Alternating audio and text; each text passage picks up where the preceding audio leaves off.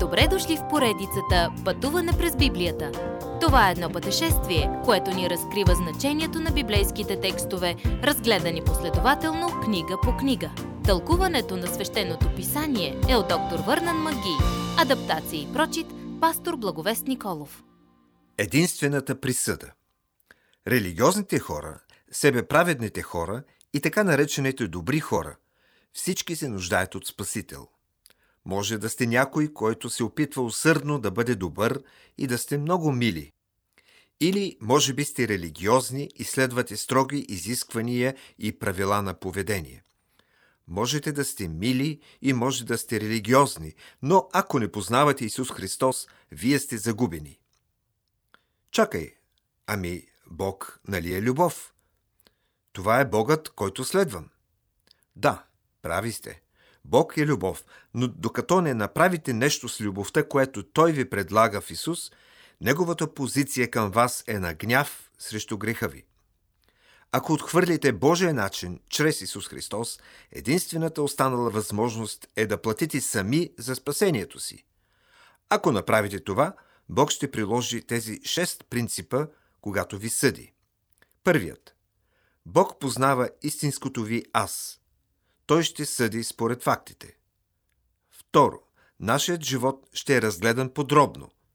На Великия бял престол Бог ще съди хората според делата им. Трето, всички ще бъдем съдени според един и същ стандарт. Четвърто, нашето най-добро не е достатъчно добро.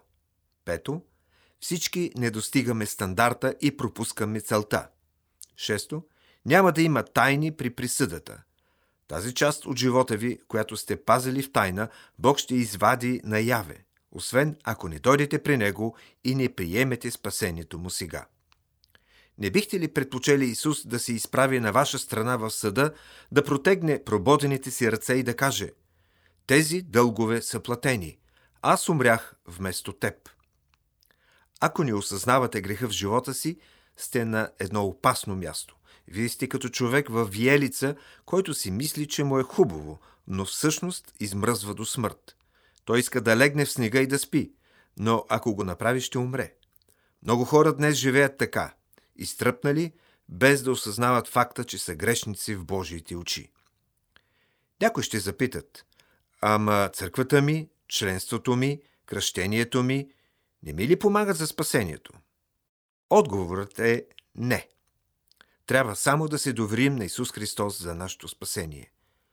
Библията е огледало за хората, които си мислят, че познават Бог. Някои осъзнават, че са изгубени грешници, обръщат се към Него и са спасени. Други загърбват Бога, но все още претендират да са праведни. Но всички ние, дори да вдигаме юмруци към Бога, вярваме, че някои хора ще бъдат съдени. Малко са звуците, които са по-зловещи от удара на чука на съдията, оповестяващ присъдата виновен. Човечеството е застанало пред съдията на цялата земя, всички виновни пред него. Достатъчно ли ви бяха лошите новини? Между Римляни 3.20 и Римляни 3.21 има разделение от типа големия каньон. Точно когато сме чули всички думи за грях, които можем да приемем, Бог ще ни каже какво значи да се спасим чрез вяра. Останете с нас! Уважаеми слушатели, Вие чухте една от програмите в поредицата Пътуване през Библията. Ако Ви е допаднало изучаването, заповядайте на www.ttb.bible, където има много и различни програми на български език. Ако свалите нашето мобилно приложение от ttb.bible, ще получите достъп до систематично изучаване на всяка книга от Библията. Разкажете ни как Божието Слово променя вашия живот, като ни пишете на електронната ни поща info@studio865.org или в нашата Facebook страница Пътуване през Библията. Освен до аудиопрограмите, чрез мобилното приложение ще получите достъп и до различни материали. И на още едно място ще намерите нашите обяснения на библейските текстове. На платформата YouVersion за всяка книга от Библията ще намерите наш план за прочит и аудиопрограма с обяснение на прочетеното. Благодарим ви и до нови срещи в онлайн пространството!